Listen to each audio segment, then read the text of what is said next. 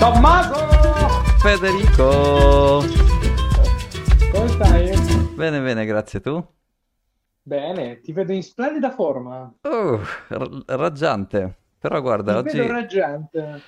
oggi abbiamo, usiamo, come dire, il suggerimento che ci è stato fatto settimana scorsa di ripetere un po' i temi sull'uranio, che effettivamente era Mhm. un po' che non, cioè noi continuiamo ad Eh, allocare, ma era un po' che non facciamo una puntata dedicata.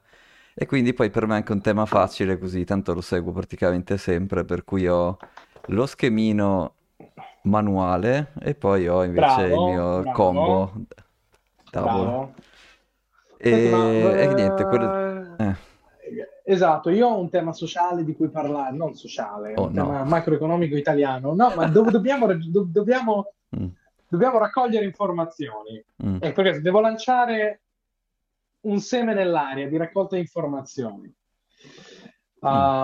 Ehm, Che quindi dici? facciamo uranio, facciamo quello, diamo uno sguardo alle news e Yeah. al portafoglio. Dai, va bene. Dir- Direi di iniziamo dall'uranio che appunto per me è Vai, mi ci abbastanza facile. In chat vi avevo condiviso i... alla fine due cose. Il grafico del prezzo, che è quello che useremo, vi faccio un commento proprio della storia dell'uranio, dal diciamo pre-2000 fino ad oggi con tutte le varie fasi. E questa diciamo è la parte di ricerca sul prezzo, sul perché quei prezzi hanno quei movimenti lì. Poi facciamo un Certo. riassuntino anche di come si produce l'uranio, quindi l'estrazione, l'arricchimento e, mm, e poi i tipi di reattori, che erano come... Esatto. tipi di reattori perché c'è- sono, ci sono delle nuove tecnologie che stanno sviluppando, quindi che, che differenze fanno. Così abbiamo, diamo il quadro generale. Diamo il quadro sull'uranio. Però diciamo che siamo stati un po' ante litteram sulla scommessa dell'uranio. Beh, aspetta, ante Eh eh, cioè siamo entrati mettito, mettito, giusti, ecco, e, e continuiamo a entrare cose. perché secondo noi c'è c'è motivo di farlo, ecco, diciamo così. Assolutamente, Ehm, assolutamente. Quello che abbiamo fatto settimana scorsa con l'allocazione col cippino sul, sì. sulla...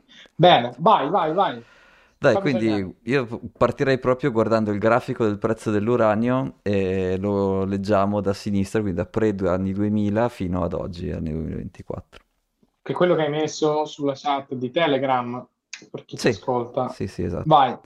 Sostanzialmente prima dell'anno 2005, vabbè, diciamo che si vedono due grossi picchi in questo grafico, uno è, è attorno al 2007, poi c'era una simile ripartenza al 2011, poi una lunga depressione e poi c'è la ripartenza de- dell'ultimo periodo. Prima del 2007, cioè perché nel 2007, 2006-2007 c'è stato quel mega spike? Sostanzialmente prima del 2005 gli Stati Uniti potevano, avevano un programma con l'ex eh, Unione Sovietica che praticamente permetteva di- a loro di comprare l'uranio dei missili nucleari in smantellamento, in, no, dice Mm, smantellamento? In, eh, mm. Sì, e quindi quindi... insomma c'era questa specie di competizione per l'uranio in cui il demand effettivamente dell'uranio era più basso, cioè ci sono più centrali nucleari oggi di allora e, e ce ne sono anche in costruzione di più oggi che, che allora, però eh, la, dire, la produzione aveva un grosso competitor che erano appunto questi... eh, te- tenete anche presente che l'uranio dentro le testate nucleari è molto concentrato, poi parleremo bene di cosa vuol dire uranio arricchito però da una Certo, testata tu tiri fuori tanto carburante per le centrali nucleari. E quindi certo. insomma, Quindi c'era al... questa, c'era questa competizione perché diceva la, la supply nel mercato di uranio non poteva, comp- cioè competeva male con eh, l'industria bellica che smantellava alcune bombe nucleari e le riconvertiva per l'utilizzo civile. E Ok. questa cosa è finita nel 2005. 2005 e tu vedi nel 2005 Ok. inizia questa rampata Boom. verso l'alto, questo mega Sì, spike sì. e sostanzialmente questa cosa ah, è dovuta a due, diciamo, due fattori. Il primo è che c'è demand, eh, no, scusami, supply ridotto perché appunto ci sono- c'è meno di questo uranio economico che veniva dagli gli ex missili sovietici. Sì. Ma poi anche dal fatto che di per sé l'uranio, il prezzo spot che noi vediamo è quasi uno strumento finanziario. In realtà chi compra uranio lo fa over the counter o con long term Mhm. contracts. E quindi questo, il, il mercato spot è un po' usato come il cuscinetto ammortizzatore e infatti ha la caratteristica di fare Ah, ho overshooting e undershooting. cioè rispetto al prezzo di produzione dell'uranio. Perché una cosa bella de- de- dell'uranio come di Bitcoin è che tu puoi sapere più o meno quante miniere ci sono, cioè più o meno hai idea, la quantità di uranio sì. che viene immessa nei mercati dalle miniere è, è ben controllata, quindi il, la supply la conosci bene. Ehm... E fai contratti future perché devi sapere quant'è la convenienza economica, non è che puoi fare 60 centrali nucleari, poi il prezzo dell'uranio certo. va alle stelle diventa antieconomico, non è che le puoi smantellare. Esatto. Quindi è lì che viene la cosa, quindi stabilire un prezzo, qui hai tot centrali nucleari, sei uno stato X, devi, ti fai un contratto future sul prezzo dell'uranio e quindi c'è moltissimo exchange degli, uh, scusa, c'è moltissima contrattualistica sul, sui future e meno sulla, sull'OTC. Ok, ci sta. Su, sullo Prima. spot, quello, quello che stiamo sullo vedendo qui, qui su, sul grafico. Questa cosa qua poi ha innescato sempre in quegli anni lì quello che avevamo fatto con una puntata dedicata, secondo me una delle puntate più belle in assoluto che abbiamo fatto, che è il capital cycle. Perché quando una commodity sale tanto di prezzo, cosa succede? Che tante o le, i miner attuali espandono le operazioni, oppure altre società decidono che vogliono buttarsi nel settore. E quindi durante quella rampata di prezzo verso l'alto c'è stato un enorme sì. aumento di capacità produttiva delle miniere.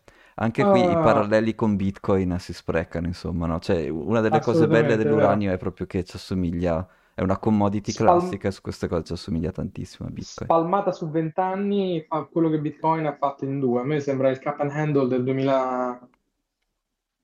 Scusa, qui sono una risemblanza nel, nel grafico del 2015-2016. Vai.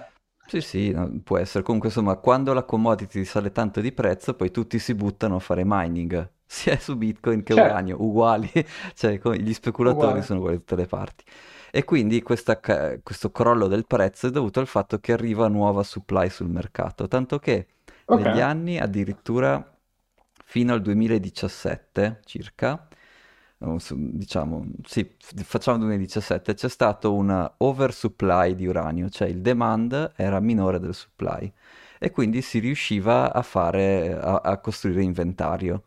E cosa importante da sapere, gli acquirenti di uranio non sono solo le centrali nucleari. Tutti i blocchi geopolitici hanno la loro riserva di uranio, come ce l'hanno di petrolio, come ce l'hanno con tutte le commodity. E hanno delle, delle regole per cui loro non possono andare sotto certe soglie di, di giacenza eh, perché anche se magari anche l'Italia sicuramente ne deve avere, anche se non sì, è un asset strategico, ci sono i concordati, l'Unione Europea deve avere tot, ogni nazione deve avere tot. Esatto. E quindi ci sono questi compratori che sono obbligati ad averne, ok? E sono obbligati a fare scorte. Però insomma, fino al 2017, quindi dal picco del 2007 fino al 2017, c'è stata una sovrapproduzione. Il piccolo picco che si vede attorno al 2011 allora, scorso, era quando sì. lì stava... Sì, scusami, eh, lì stava ripartendo di nuovo una, una bolla speculativa sull'uranio, però poi è successo l'incidente di Fukushima. Perché ric- ah, okay. ricordiamo che purtroppo l'uranio è stato, per motivi o per altri, pesantemente politicizzato negli anni. Tipo in Italia non si capisce perché ci va bene avere le centrali nucleari, no, si capisce perché è chiaro, però insomma ci va bene avere le centrali nucleari nella Francia, sono qui di fianco, ma non le abbiamo noi, che è una roba che non ha senso. E però c'è stato un forte lavoro di lobbying da altri blocchi geopolitici che avevano da vendere le loro risorse energetiche e preferivano avere un paese dipendente. Ogni riferimento a fatti è puramente casuale. Esatto. Ecco. Però insomma, fatto sta che eh, anche Fukushima è stata, come dire, chiaramente la popolazione reagisce anche alle news, quindi ci sta che si sono spaventati in molti. Tanto che i governi in quel periodo lì, quindi diciamo dal 2012 a più o meno il 2017, 18, cioè andando un po' a scemare 2017-2019, hanno fatto una riduzione delle loro proiezioni, quindi anche la Francia e la Sud Corea in quegli anni lì, quindi facciamo fino al 2020 per fare cifra tonda, stavano dichiarando che volevano ridurre la loro flotta nucleare e, forse, e la, la Corea del Sud l'aveva anche effettivamente ridotta. Sì. E, ehm, e, quindi questo ha creato quella lunga depressione che si vede dal 2011 è una riga che va, che va verso il basso e fino al 2020. Una cosa interessante da, da sapere è che qui il prezzo spot scambiava 25 ma il prezzo, il costo di estrazione invece era più alto, cioè per tanti anni il mm. costo di estrazione dell'uranio è stato più alto, ma ricordiamo che ci sono questi inventari e che c'era questo surplus di produzione. E quindi ci sta che il prezzo spot sia più basso perché chi vende sul mercato non sono più solo i miner, ma sono anche queste balene dell'uranio che ne avevano comprato mentre c'era surplus. E certo. quindi questo ha tenuto il prezzo depresso per il 2020.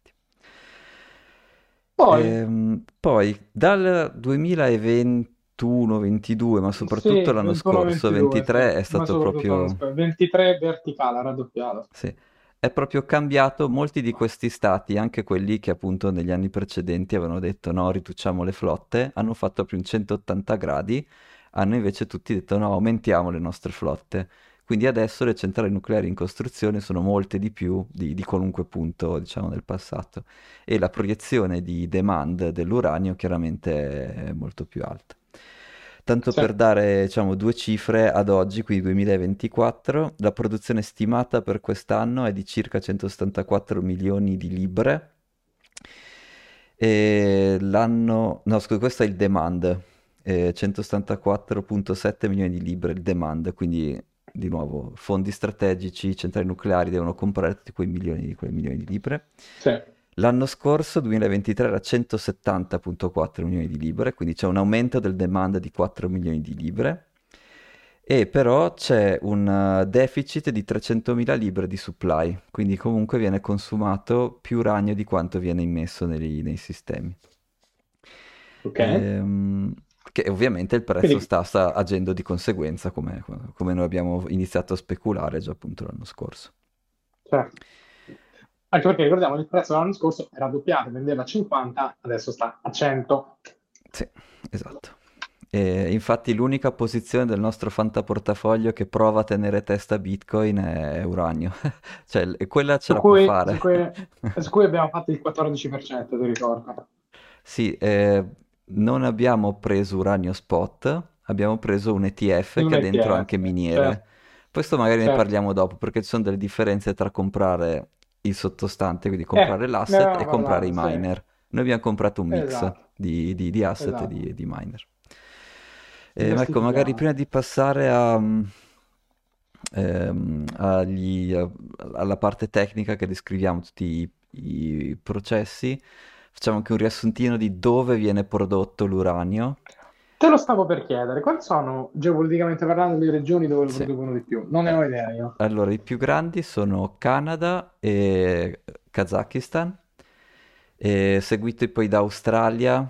Questi tre fanno la stragrande maggioranza della produzione. Ok, quindi due su tre alleati. Sì, e Kazakistan tra l'altro è una delle, una, una delle miniere più grosse è andata online tra il 2012 e il 2014 e quindi anche quella ha contribuito a, ad aumentare il, um, l'input di uranio nel, nel, nel, sistema. Sì, la supply, la supply nel, nel mercato. E, ehm, ecco, dai, prima di passare appunto all'altra, all'altra news che vi ho condiviso, sempre sull'uranio, facciamo un po', descriviamo come viene il processo del mining e il processo dell'arricchimento. Oh, come si tira fuori questo uranio? Ecco, allora, l'uranio è dissolto di solito nei terreni, e tu per estrarlo ci butti sopra, eh, ci butti dentro eh, acido solforico e poi lo pompi fuori. Questa operazione si chiama leaching e tu riesci a staccare un po' tutte le impurità e, e riesci a tenere l'uranio più puro possibile. Di questo leaching lo puoi fare in tanti modi, lo puoi fare proprio a cielo aperto, che sembra controintuitivo ma è il meno environmentally... è quello più environmentally friendly. Per è eh, meno distruttivo per l'ambiente. Non che, non che hanno interessi, però qualcuno interessa. E la cosa più importante però è che è quello che consuma meno acido solforico. Quindi questo dobbiamo tenercelo a mente okay. perché è una cosa che sta succedendo in questi giorni. Oppure puoi scavare tutto il terreno, lo metti in una botte con l'acido solforico o, pu- puoi fare tante cose, però tendenzialmente è una, un'operazione di mining classica dove devi o scavare o lavorare su un terreno è uno dei componenti essenziali che tu usi l'acido solforico perché devi infondere questo terreno di acido di modo che si s- separi tutte le, le, mm, sì, le altre sostanze, esatto. sì, quello che Ok. Una volta Quindi che hai pigli un, questo pigli un sacco di terra, sì, acido solforico a bestia, quello che resta è, sarà uranium ore, no? esatto. E la cosa da sapere qui è che Uranium Ore ha due isotopi, 235 e 238, che sono il peso, cioè Esatto. l'atomo è lo stesso, però pesa di più o di meno a seconda di quanti neutroni ha, una roba così. Qualche configurazione del genere. La cosa che a noi interessa è 235, cioè nelle centrali nucleari, nelle armi, ovunque Perché serve il instabile. 235, quello più instabile, esatto. Esatto. E Facciamo un approfondimento di fisica, facciamo? vai, vai, fai, fai l'approfondimento di fisica. Gli isotopi che hanno meno protoni nelle circonferenze esterne dell'atomo sono quelli che sono più inclini a essere instabili, cioè instabili perché cercano stabilità, che sono più inclini a spezzarsi, quindi a essere congrui per operazioni di fissione, tra cui quelle belliche, quelle civili, per eh, la creazione di, di- di corrente. Ok. E sostanzialmente adesso quando tu lo estrai dal terreno in realtà hai un mix e questo mix non è abbastanza concentrato in uranio 235 e quindi c'è un processo da fare prima di usarlo, si chiama arricchimento. L'arricchi- il famoso arricchimento. Esatto, questo arricchimento è anche una parte interessante del processo di produzione dell'uranio e Ok, le- prima dell'invasione dell'Ucraina, il- invece lo Stato che aveva gli stabilimenti più grossi di arricchimento, comunque ne aveva una grossa fetta, era proprio la l'Ucraina. Russia. E Ah, invece Russia, adesso ok. ci sta- si stanno tutti i grossi miner del Canada, si stanno attrezzando, o comunque i grossi miner o le, le società minerarie, diciamo, occidentali, si stanno organizzando per atti- attivarsi ad offrire questo servizio. Perché prima mandavano tutto in Russia, lo arricchivano e se lo ripigliavano. Sì, sì, non tutto, però diciamo era, No, aveva tanta parte, capacità diciamo. di, di- di- Ok, di arricchimento. L'arricchimento semplicemente sfrutta la differenza di peso tra i, tra i due isotopi e ad esempio è come se quasi potete pensare quasi una centrifuga che eh, se- separa per peso le, le due, i, i due tipi i e due, i tu due tipi. cerchi di prenderti i, i campioni che hanno dentro is- più isotopi 235. L'arricchimento ideale per diventare fuel per le centrali nucleari è dal 3% al 5% di uranio 235. Ok, Fino al 20%, non mi ricordo come viene definito, cioè non è più uso civile, però non è neanche, diciamo, bellico. perché ok, un tipo intermedio e ancora più ricco è quello che Sì, finisce diciamo bombe per dall'80 uso bellico. all'80-90% in su diventa uso bellico, cioè quello che ti serve per fare le testate. Piccola parentesi sull'Iran e il Medio Oriente. Come voi sapete, per tanti anni l'Iran ha provato ad arricchirsi l'uranio e è stato cioè, uno dei- degli hack più, più Grande tema, esatto, Uno l'arricchimento hack... dell'Iran, Sì. Cioè, l'arricchimento uno... dell'uranio dell'Iran, non l'arricchimento generico. Sì, sì, l'arricchimento dell'uranio.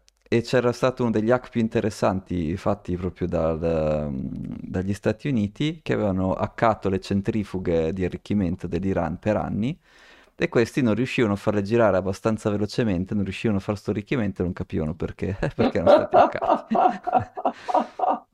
Però adesso si sono accorti e quindi a E quanto pare bisogna tirargli le drone che aveva bombe. mandato il missile, esatto, aveva tirato il missile e aveva ammazzato, avevano fatto fuori i capi dell'arricchimento, del progetto dell'arricchimento dell'uranio. Perché ricordiamolo, quello per uso civile ha un contenuto di dell'isotopo 235 abbastanza basso, dice tra 3 e 5%, Sì, che è lontano anni luce da quello che certo, serve per, per scopi bellici. Quindi ha voglia di arricchirlo con benedetto uranio prima che arrivi a una parte che eh, riesce a farci una bomba. Quindi eh, non è necessariamente connessa la- le, le due cose, però eh, questo è successo in Iran che insomma non c'è più... Ti ricordi che che era stato Sì. interrotto, diciamo, il programma di arricchimento? Eh, mi sa che avrà Oh, interrotto di nuovo. Ho questo presentimento. speriamo No. no. Eh. Ah, Perché, come dire, ogni scusa è buona, no? Però vabbè, questa è un'altra sì, puntata. Ne abbiamo già fatto una dedicata agli. UTI. Adesso, vabbè, diciamo, era una curiosità per voi da sapere. Sappiate che eh, le tensioni tra eh, Stati Uniti o comunque NATO e Iran sono anche dovute al fatto che l'Iran sta cercando di arricchirsi e il suo uranio. E c'è una grossa differenza tra le testate nucleari tenute dai russi e le testate nucleari tenute da uno Stato islamico. E la- la- ve la riassumo così.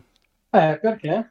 E I russi capiscono benissimo il concetto di equilibrio di Nash, hanno dei matematici fortissimi, non c'è nessun dubbio, loro sanno benissimo che tu devi avere le testate nucleari perché ce li hanno anche gli altri. L'obiettivo è non usarle, l'obiettivo è dimostrare che le hai e, e- e finire in quello che si chiama un dilemma del prigioniero, il cui eh, punto Certo. di equilibrio, l'equilibrio di Nash, c'era anche il film, quello Beautiful Mind, l'equilibrio di Nash è che tutti sono armati e nessuno spara. E, e questa è la best response di, di tutti verso tutti. Quindi appena uno invece dice no, io non voglio averlo, lì è il momento che gliele sparano contro. Quindi tutti devono Certo. averle così nessuno le usa. E questo è un, è un punto, è un equilibrio stabile, quindi è un equilibrio buono, eh, va bene arrivare lì. Il problema del- di- dell'Islam è che se tu sei un Islam eh, estremista, hai scritto 200 volte nel Corano uccidere gli infedeli. Quindi tu vai da, da- e gli spieghi, ma guarda che questo è un equilibrio di Nash, c'è una dimostrazione matematica che ti dice che è un equilibrio stabile, è la soluzione migliore di tutto. E lui ti guarda e dice, sì, a me non interessa, non sei fedele, Eh, ciao. E quindi questa è la grossa differenza tra le testate nucleari della Russia e quelle di, del- insomma, di, di stati islamici. assolutamente. Quando parli E di equilibrio di Nash, mi sì. viene in mente, mi viene in mente un, un piccolo aneddoto che eh, porta l'equilibrio di Nash alla saggezza popolare. Una volta Mm, conobbi un pilota di linea texano che mi grande. disse: Una società dove tutti sono armati è una società estremamente educata. E io la prima cosa che pensai, cazzo, hanno l'equilibrio di Nash nella saggezza popolare questi, Sì, perché è esatto. esattamente lo stesso concetto. Quindi, Sì. um, ok, Sì, diciamo che lì poi è un più un problema logistico perché poi cioè, o armi anche i bambini, come fai? Cioè, lì, lì diventa un problema logistico. Mm. Mentre insomma con, con le, le Per grosse linee era, eh, esatto, era per... Eh, Ok, e comunque sì, io in non ci ho mai messo piede in se... Texas, magari ci andrò, però non lo so, avrò paura a girare, non lo so. È perché io non il sono armato, se... eh, se, se fossi armato non avrei paura a girare, ma non sono armato e quindi... Vabbè. Beh, tu fai finta, sì, esatto, eh, pure questo è vero. Tu rompi l'equilibrio di Nash in Texas, ok. Eh sì, ma è per il peggio per me, cioè alla fine È finisco per il peggio peggio io. per te, Cioè, esatto. Sei quello che dice che non le muove, ti Esatto. tutti. Vabbè, quindi abbiamo parlato del- dell'arricchimento e magari Oh, prima di parlare dei reattori facciamo una... la news che vi ho condiviso, che è ormai di una settimana fa, Reuters. è che Kazatomprom, che è appunto la società più grande gestita dal governo kazako che fa questa produzione... Kazatomprom. Sì, io non lo so leggere, Kazatomprom, esatto. Kazatomprom. E niente, sostanzialmente Chiediamo tutti gli che... ascoltatori del Cabana a pronunciare Kazatomprom in maniera giusta. Sì, tre Bravi, volte di fila velocemente, Tre senza... volte di fila velocemente, senza errori. Che sostanzialmente... Sì, sostanzialmente sta dicendo non abbiamo, non siamo riusciti a trovare abbastanza acido solforico, ricordatevi come viene estratto l'uranio. Oh, perché io ti stavo per dire una cosa.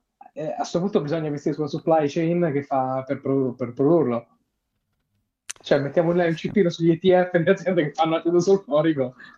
Chemicals.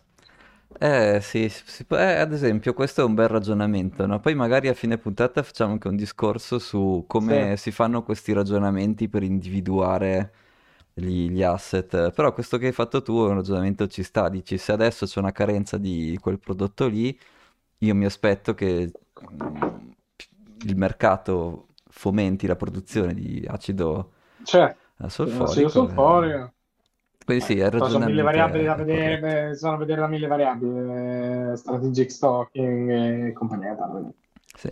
Bisogna Però, analizzarlo. sì, Ok, però insomma il più grosso produttore, comunque il più grosso produttore mondiale ti sta dicendo che ha tagliato quello che lui può produrre per il 2024 e quindi questa cosa va ancora più a favore a quello sbilanciamento tra domanda e offerta di, di uranio in generale. certo. E niente, poi dai, per chiudere la questione dell'uranio, poi in caso vediamo se c'è qualche domanda o insomma, vedi- vediamo un po'. E che- i tipi di reattori, no? Perché noi siamo arrivati alla... Oh, abbiamo prodotto tutto, abbiamo arricchito, ci piace, siamo mi fermati al piace, piace. 5%, non, non siamo Bello, islamici, siamo, siamo, bello, siamo vai, tranquilli. vai. Cosa ci facciamo? L'idea è, metto giù eh, nei reattori più utilizzati, sono, si chiamano reattori ad acqua, basici. Uh-huh. in cui tu gli spari dentro il primo, gli dai il primo colpetto e questi neutroni iniziano a rimbalzare a spaccare gli atomi fanno la fissione. Il problema dell'acqua qual è? Che l'acqua non trattiene tutti i neutroni, quindi a un, a un certo punto rimbalzano, rimbalzano, rimbalzano, però a un certo punto beccano la superficie con l'acqua e se ne vanno fuori.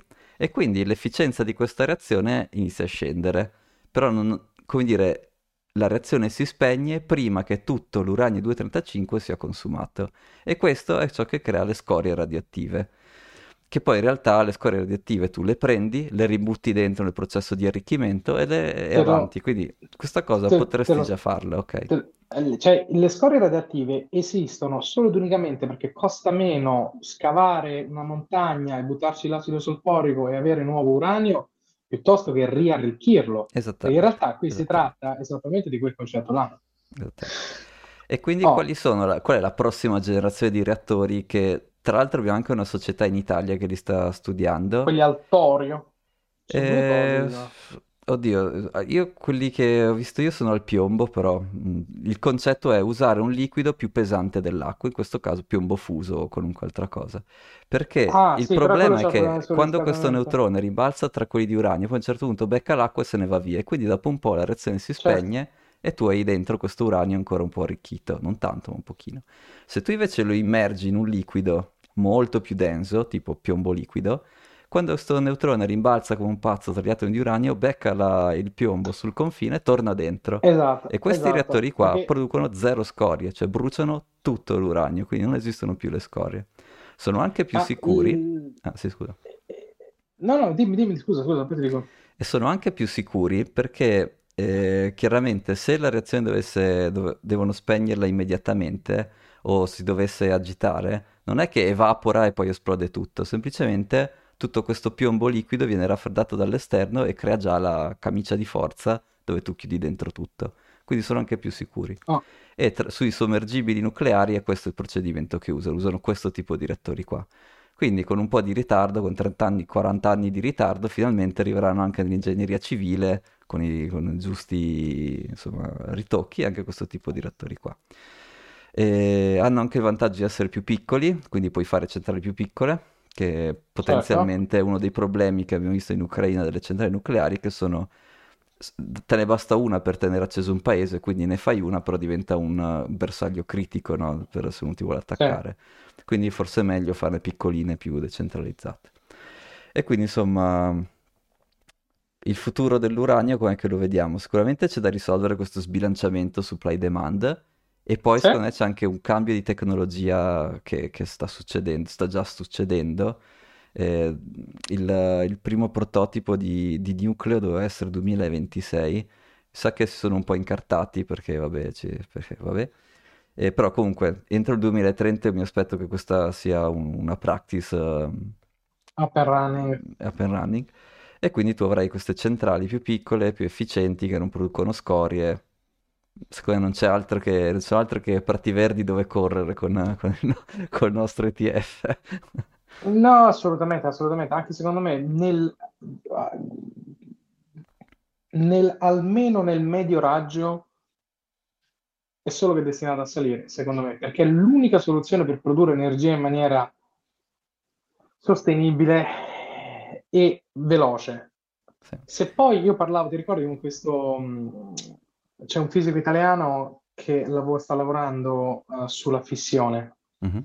che conosco, e mi raccontava che c'è tutto il discorso della fusione una volta. Sì, sì. infatti lo devo invitare, lo devo invitare, facciamo una puntata.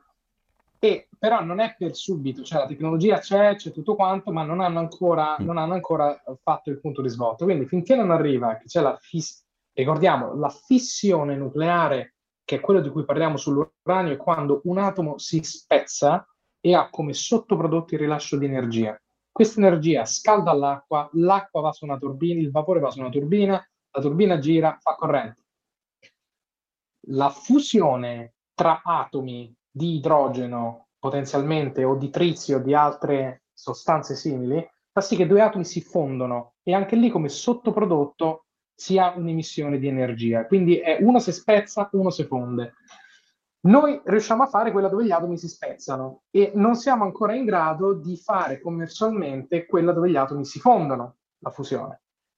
Lì potremmo riparlare del ruolo dell'uranio, ma è una cosa di 30 anni a oggi, non è una cosa istantanea, non è una cosa di domani, dopodomani. Allora, sto Quindi, vedendo sulla chat che si, ci chiedevano di approfondire un po' lo smaltimento o lo stoccaggio. Ma allora, allora cioè, eh, come stavamo dicendo prima, oh, questo vai. è un problema tipico dei reattori ad acqua, dove effettivamente tu non riesci a bruciare tutto il contenuto del, del coso. E poi quindi problema tecnico che è risolvibile, ah. e oppure è un problema economico, per cui, come diceva Federico, costa di meno andare a buttare l'acido sulle montagne, aspirare tutto, che non uh, riarricchire, utilizzare e riarricchire. Uh, è un problema di lunghissimo periodo? Mm, sì e no, perché ovviamente tutte quelle scorie che sono state stoccate, in realtà se tu le tiri fuori e migliori il tuo processo di arricchimento, perché come si possono migliorare i reattori, sicuramente si potrà migliorare anche l'arricchimento. Si tratta, è un, è un tema di, di, di, fare un po' di, di, fare ricerca e sbloccare questa, questa capacità qui. Poi il vero problema, uh, tu mi dici, se vai a Chernobyl non ci sono più le mosche. Dico sì, anche se guidi in mezzo all'Australia non ci sono più le mosche perché dove fanno gli esperimenti nucleari non c'è... Cioè, chiaramente non è compatibile con la vita. Però attenzione che il livello di radiazioni quando hai... Eh, cioè Chernobyl c'è, c'è caduto dentro un elicottero, cioè fatto, come dire, era una roba di eh, tecnologia anche... di 40 anni fa, cioè c'erano stati degli errori anche madornali se vuoi. Quindi io sono molto no, più no, sicuro no. Delle, della tecnologia attuale. No, infatti, poi c'è, c'è, Andy che ci dice una cosa interessante, la grafite che si usa nei reattori quando a fine utilizzo può diventare, dopo essere stata lavorata, una batteria di quasi infinita durata si chiamano batterie nanodiamanti. Ma la grafite dove si usa nel, nei reattori? Io nel caso sapevo questa cosa. Non so se tu lo sai. No, ma qui. No, mi sono... Andy, se ce lo vuoi dire, ti ascoltiamo. Se no, vabbè, facciamo approfondimento l'altra volta. Sì, il problema delle scorie, ragazzi, sono due. Uno, o le riarrichisci o le elimini completamente perché non esistono più scorie radioattive perché hai bruciato tutto l'uranio. Quindi questo qui è un problema da prima repubblica, è come di i motori Euro 1 inquinano un sacco, e poi ci metti la marmitta catalitica o fai l'Euro 6, una soluzione la trovi. È inutile utilizzare una tecnologia post bellica che è altamente... Eh... Ah, ci dicono che serve per frenare la reazione. Bene, bene, grazie ragazzi. Ehm... È inutile, capito, avere un problema di una tecnologia obsoleta quello che è più interessante, e, da qui mi ricollego, non so, quella batteria cinese, sarà una di queste batterie erano diamanti? Eh, magari è quella, sì, sì, esatto. Perché io non, non sì. conosco bene quell'argomento lì, come facciano a fare una batteria che dura, che dura dicevano, 50 anni senza scaricarsi.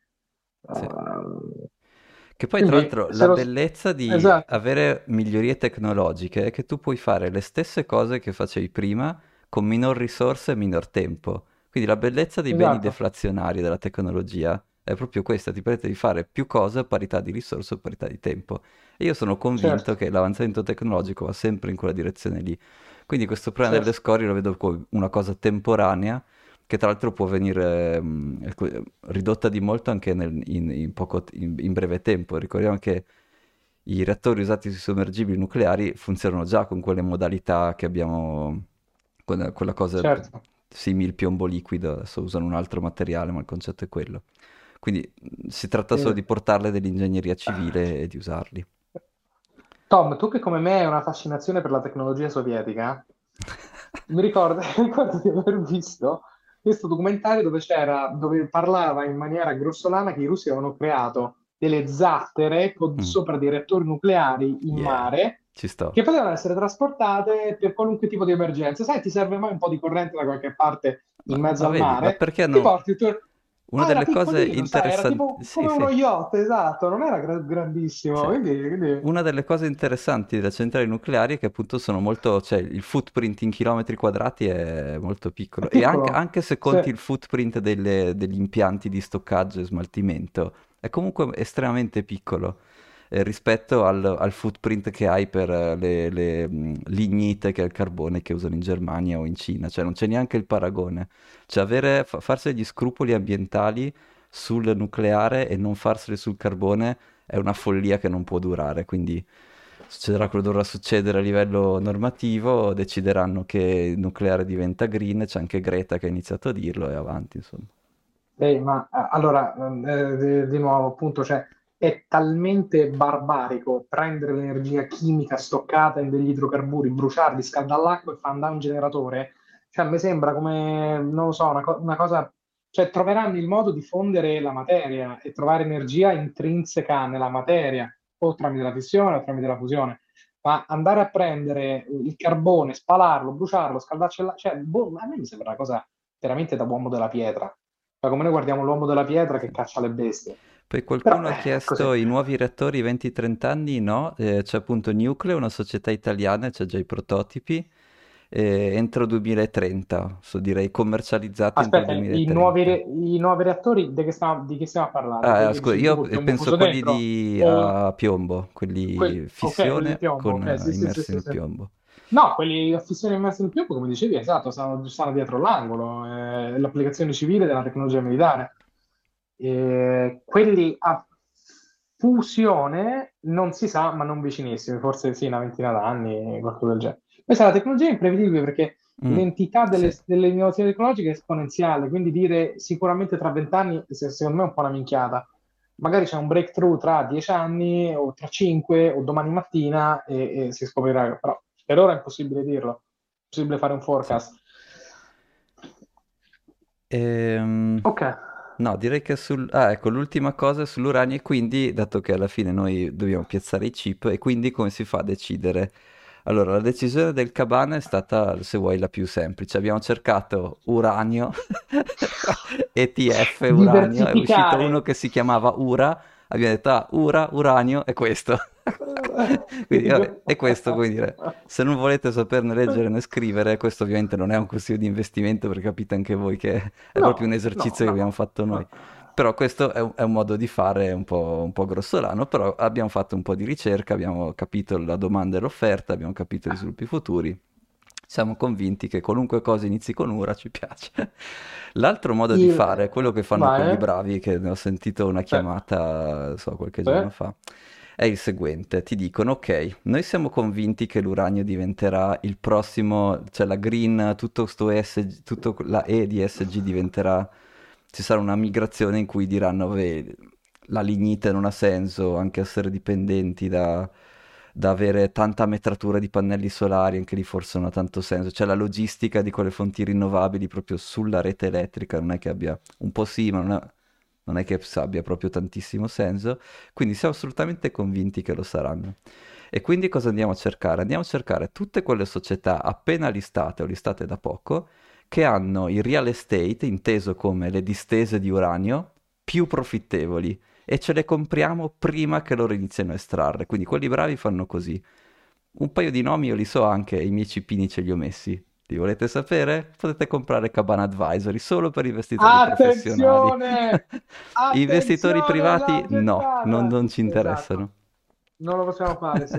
esatto. questa, è, questa è prerogativa del Cabana Advisory. Esatto, Cabana Advisory ha una lista, c'è un minimo di ricerca e questo è un, è un esempio che secondo me è utile anche per fare le ricerche nelle criptovalute. Cioè, le ricerche nelle criptovalute, ma cosa state cercando? Sono mille volte la Quelle sono stessa molto più facili. Sono molto più facili. Sì, cosa cerchi? Chi ha più utenti, chi ha più sviluppatori? Ma che ricerca è? Ma che ricerca è? Cioè, guardi Google Trend, to, se proprio fare una ricerca, ma non è... Cioè, manca proprio, manca proprio il, il concetto di sottofondo. E magari è... L'impressione che ho avuto alcune volte è che, sai, tipo il telefono senza fili, quando c'è un amico che ti dice una cosa che dice un amico. E alla, alla, terzo passaggio c'è uno che gli ha detto guarda che per cercare uno che magari non sapeva niente di criptovalute gli pongono il problema ce ne sono 100 come faccio a trovare quelli su quali investire? Questo qua gli ha descritto un po' di come si fa ricerca devi capire com'è la domanda e l'offerta devi capire quali sono magari dal punto di vista regolativo i prossimi passi che succederanno devi cercare quegli asset che hanno scusi, quelle società o quelle valute, quello che vuoi, che hanno degli asset che il mondo vorrà. Nell'esempio dell'uranio eh. è chiaro, tu vuoi cercare società che hanno terreni con dentro tanto uranio. Vuoi che siano piazzati in uh, continenti occidentali, quindi diciamo Canada o quello che sarà, e quelle devi andare. Se vuoi andare a cercare la, la gemma, il, il, la gemma nel mare di, di cose, vai a cercarti quelle. Eh, se non sei capace ti perdi un ETF che li compra tutte, cioè due approcci ci sono, non ce ne sono altri. Esatto. Solo, esatto. Il problema di, di, delle cripto, di tutte queste valute alternative a Bitcoin è che sono tutte uguali, fanno, sono tutti gli stesso use case, hanno tutte le stesse metriche, cioè non è, non è, non è razionale che ci sia una vera differenza tra queste mille cose diverse, sono tutte uguali e correlate a Bitcoin. Non ha senso cercare la seconda migliore di Bitcoin, è, è, sono tutte la stessa cosa. Si sono mosse per sempre nel, correlate assieme e guardano tutte le stesse caratteristiche di sviluppatori, utenti, market cap. Non, ha, cioè, non, non puoi cercare, non puoi trovare una società che ha degli asset che il mercato vorrà e quindi ti dà una criptovaluta. Ma cosa no? Voglio le sue azioni in caso, voglio una security, quella mi interessa in caso. Ma le, i token non hanno proprio come investimento hanno pochissimo senso. E niente, questo è un esempio appunto di, di, di perché al Cabana non, non, ci piacciono. Ce ne sono anche altri di, di motivi, ma questo è... Eh, ma, eh, appunto, ma è lo stesso ragionamento che puoi applicare anche alla, alla, alla, agli investimenti tradizionali. È la stessa filosofia di pensiero. O hai il motivo di... o sai come trovare il diamante nel mucchio, mm-hmm. o spari su tutto il mucchio, e grazie a gli strumenti ce l'hai per farlo tutto quanti. Oppure vai sui primi, vai sui top player, cioè hai varie strategie che puoi fare. Sì. Anche lì, cioè, i protocolli che ti ricordano, gli, i protocolli RC20, mm-hmm. tutte quelle robe là. Ma i smart contract era tutto uguale. Era. Erano tutti uguali. Tutti, de- tutti uguali. E li valuti tutti, tutti con le stesse KPI. Non, ha, non, c'è proprio, non c'è nessuna differenza. Devi non solo scegliere c'era la minima differenziazione. 2000 mm. quante ce n'erano? 2000, 3000, 3000 erano tutte uguali. E poi lì veramente è lo scam, è lo scam più totale, è il Far West, è complementato tutti i soliti discorsi che abbiamo fatto da, da anni. Sì. Poi qualcuna tra le prime 20 che ha una nicchia di differenziazione, ma magari anche la trovi. Ma vale Però, veramente dare... il rischio? Vale, vale, veramente la fatica? Vale veramente le bastonate Vai... nei denti? Perché noi siamo tranquilli. perché poi eh perché poi non c'è una, c'è cavolo, c'era un, c'era un articolo che non ti ho mandato che ha fatto vedere il cambiamento delle prime 10 criptovalute dal 2016 a oggi. Quindi se anche avessimo indicizzato un ETF tra le prime 10 criptovalute, sono, cambiate, ovvio, sono ovvio. cambiate completamente, completamente cambiate. C'era l'Altcoin seconda per market cap, tranne una, Bitcoin, sempre prima. Chissà perché. C'era l'Altcoin, c'era XRP seconda o terza, c'erano, c'era Zcash sì, sì, a un certo punto che era tra le prime 5 c'era una classifica che, che, era astronomicamente diversa da quelle che abbiamo visto dopo il 2021-2022. Quindi anche lì indicizzare le prime 20 non è un discorso che puoi fare oggi, magari lo puoi fare tra 10 anni, tra 5 anni, quando il mercato sia più o meno stabilizzato. Ci saranno gente con sacche invendibili di shitcoin clamorosi che rimarranno nelle loro saccocce, qualcosa in cima si smuoverà e indicizzi quello. Ma fino a quel momento, di nuovo, there is no second best. Esatto. E eh, vabbè, questo sfogo sailoristico, lo questo so, sfogo sailoristico. Ma sì, cioè puoi comprare uh. il diamante più, più, diamante, perché devi andare a comprare un diamantino? La difficoltà di comprare il diamantone, il diamantino è la stessa, ma comprati il diamantone, ma che cosa stiamo parlando? Vabbè, ma che te frega? Cioè, no, esatto, cioè... esatto, esatto, esatto, esatto, esatto. Oppure se non vuoi capire niente, almeno non sulle criptovalute, cazzo comprati un ETF. Ma io che ne so del mercato? Ci sono dei mercati che non capisco, di cui non so assolutamente niente. E non ho nessun problema a dirlo. Io tanti mercati ne so zero, però c'è un trend per cui c'è un macro trend per cui quel settore cresce. Cazzo, mi compro un ETF, ma che mi frega? Mi compro un index fund su qualche settore, ma esistono decine di migliaia di strumenti finanziari i più variegati, o decine di migliaia no, però esistono tantissimi. Quindi vuoi investire in qualunque cosa, esiste sicuramente da qualche parte un ETF che te lo fa fare. Quindi eh, il consiglio, secondo me, è sempre, sempre... Oppure hai modo di sapere il cherry picking. Però il cherry picking è... È lavoro è vero è, è, e, non la, può essere... Se devi fare cherry picking tra 10 eh? e tutte e 10 le valuti con le stesse KPI, hanno gli stessi numeri, sono uguali. Vero, sono uguali. ma non è, cioè... non è, manco detto che batti il mercato. E non è detto che batti il Perché mercato. Perché tu, esatto. se, se tu, tu puoi andare a investire nel tessile vietnamita prendere le maggiori 5 società del tessile vietnamita, uh-huh. ma c'è un ETF che ti indicizza le prime 30 che in media crescono di più, tu hai perso comunque a fare cherry picking su quelle prime 5. Uh-huh. Tra virgolette. Quindi è rarissimo, è cioè lì sei, lì sei tua zia, tua zia.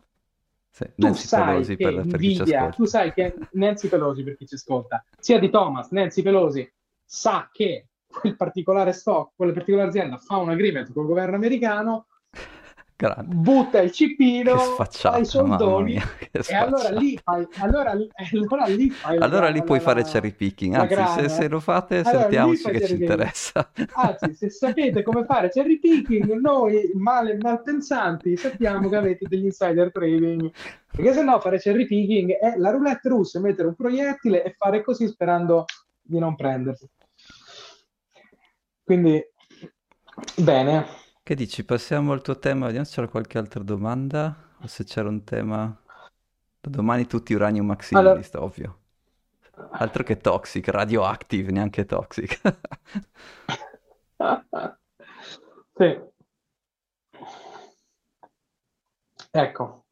Allora, breve... allora eh, di che cosa dobbiamo parlare? Io c'avevo- devo lanciare, devo, devo lanciare questa, questa, questa cosa. Sì, aspetta che scrivo solo, All'etere. ricordo a tutti che non sono consigli di investimento, che c'è gente che scrive i ticker che... Sì, sì, vai, vai tu, non ti preoccupare.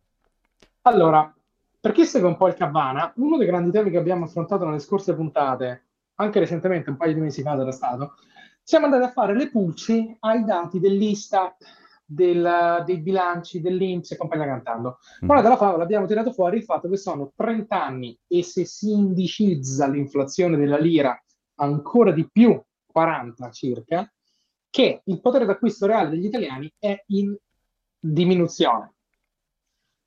Non solo il potere d'acquisto reale, ma anche gli stipendi nominali sono più o meno 30 anni che sono fermi. Noi abbiamo sostanzialmente messo insieme i pezzi del, pu- i pezzi del puzzle e abbiamo evidenziato questa realtà. La domanda che io volevo fare all'etere, al popolo del Cabana, è aiuta- di aiutarmi a capire il perché non siano stati indicizzati.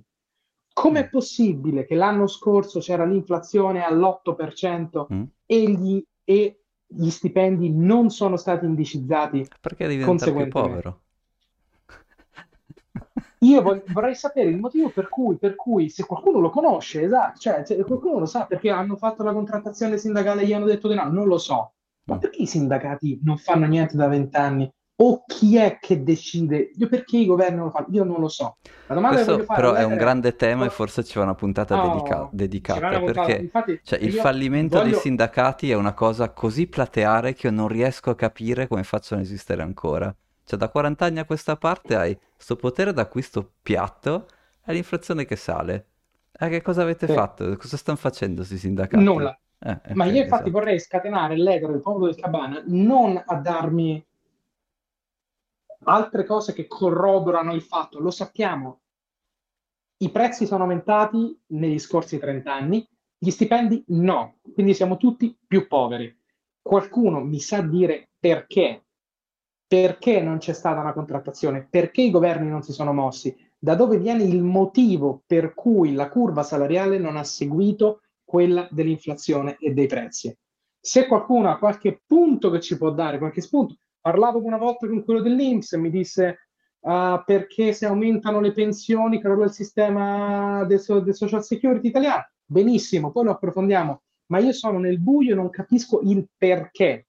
Il fatto è palese, quindi non mi dite eh no, perché questo, quello, quello, quello. No, lo sappiamo che è così, lo abbiamo dimostrato. Dobbiamo capire, se qualcuno ci aiuta, perché io non lo so, con dei fatti, con dei fatti che ci spiegano perché non c'è Cioè, stato no, no, l'aggiustamento della curva salariale. la domanda è molto, è molto lecita. Tu stai dicendo, cioè, è fatto, ci deve essere un motivo.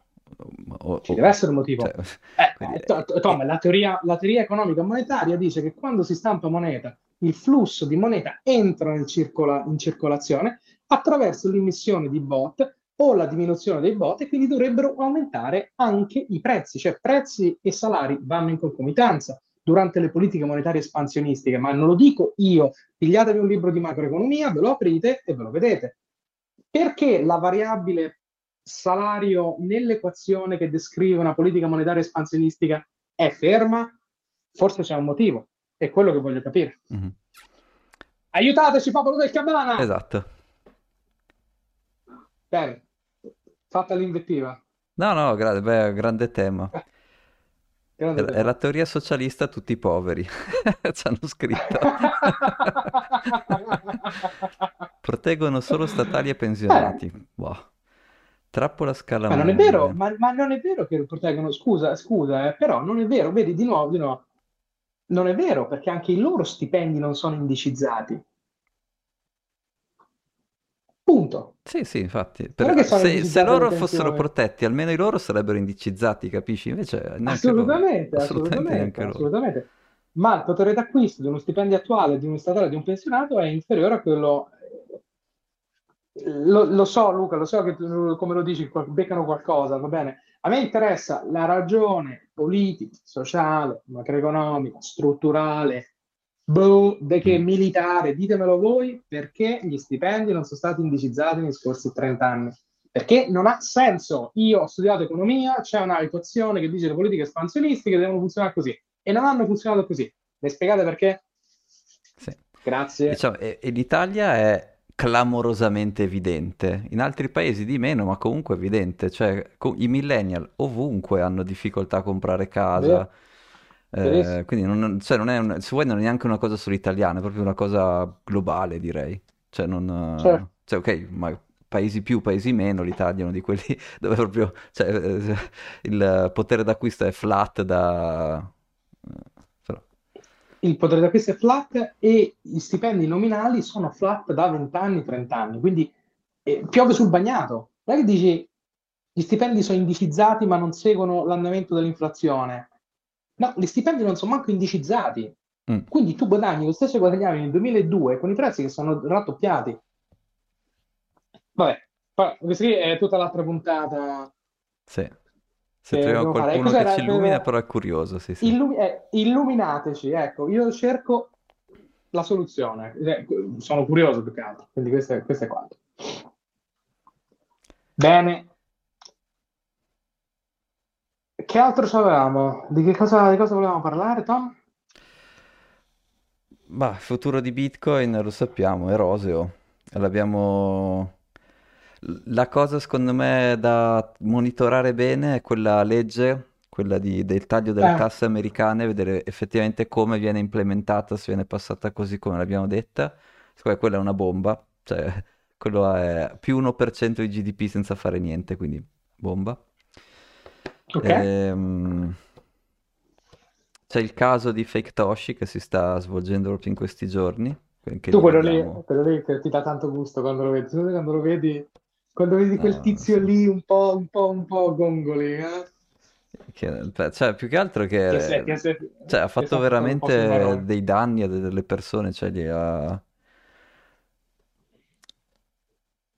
cioè, insomma, Sì, ha rovinato sì, la vita delle persone che sinceramente gli hanno solo detto che è un contaballe, che probabilmente, che, cioè, come dire, cioè, non sai neanche programmare e vuoi fare Satoshi, è una delle due, o im- almeno impara a programmare, o no? Cioè, esatto, ce la fai? Cioè, no, Che c'è boh. Che c'è altrun? Eh, esatto. Bene, bene, bene. Ma gli faranno un multone secondo te? Oppure lo lasciano andare così? Chi lo sa? C'è da sperare di Eh, sì, perché così almeno è finita, quella, quella trollata lì è finita. Però, boh, sai, la giustizia a volte... Cioè, bisogna anche vedere se riescono a dimostrare che danni ha fatto, no? Perché, boh... eh, certo, certo. Ok, seguiamola, seguiamola perché interessa anche a me quel, quel fuffa lì, l'innominabile. A Cabana quella persona è innominabile. sì, Non la, esatto. non la menzioniamo mai, non la No, no, esatto, mai. non Tutti facciamo pubblicità in nessun modo. Sai che cattiva pubblicità è comunque pubblicità. Nessuna pubblicità. assolutamente, mai e poi mai, mai e poi mai. Bene, allora ricordiamoci che i nostri non sono consigli di investimento, ma sono curiosità intellettuali Esatto. di tipo economico. Um, il nostro fondo va a gonfie vele. Stavo proprio vedendo che l'uranio ha fatto il 13,7 di- sulla sua, sulla sua posizione. Il fondo è sopra del 12%, Eh, no, scusa, il 14%. Ehm, Bitcoin 45% sopra, tutta la grande. Ehm, i T-bill ci stanno, sono scesi un pochino, però adesso vabbè, Sì, perché hanno detto che non faranno, è abbassata la probabilità dei tagli a marzo. Ecco, dai, magari nelle prossime puntate facciamo un riassunto della situazione tassi, Sì, che vabbè, sì, quella anche sì. che seguo mi viene facile anche quella, sì. Sì, sì, sì, sì, sì, sì, sì, sì. Bene, bene, bene.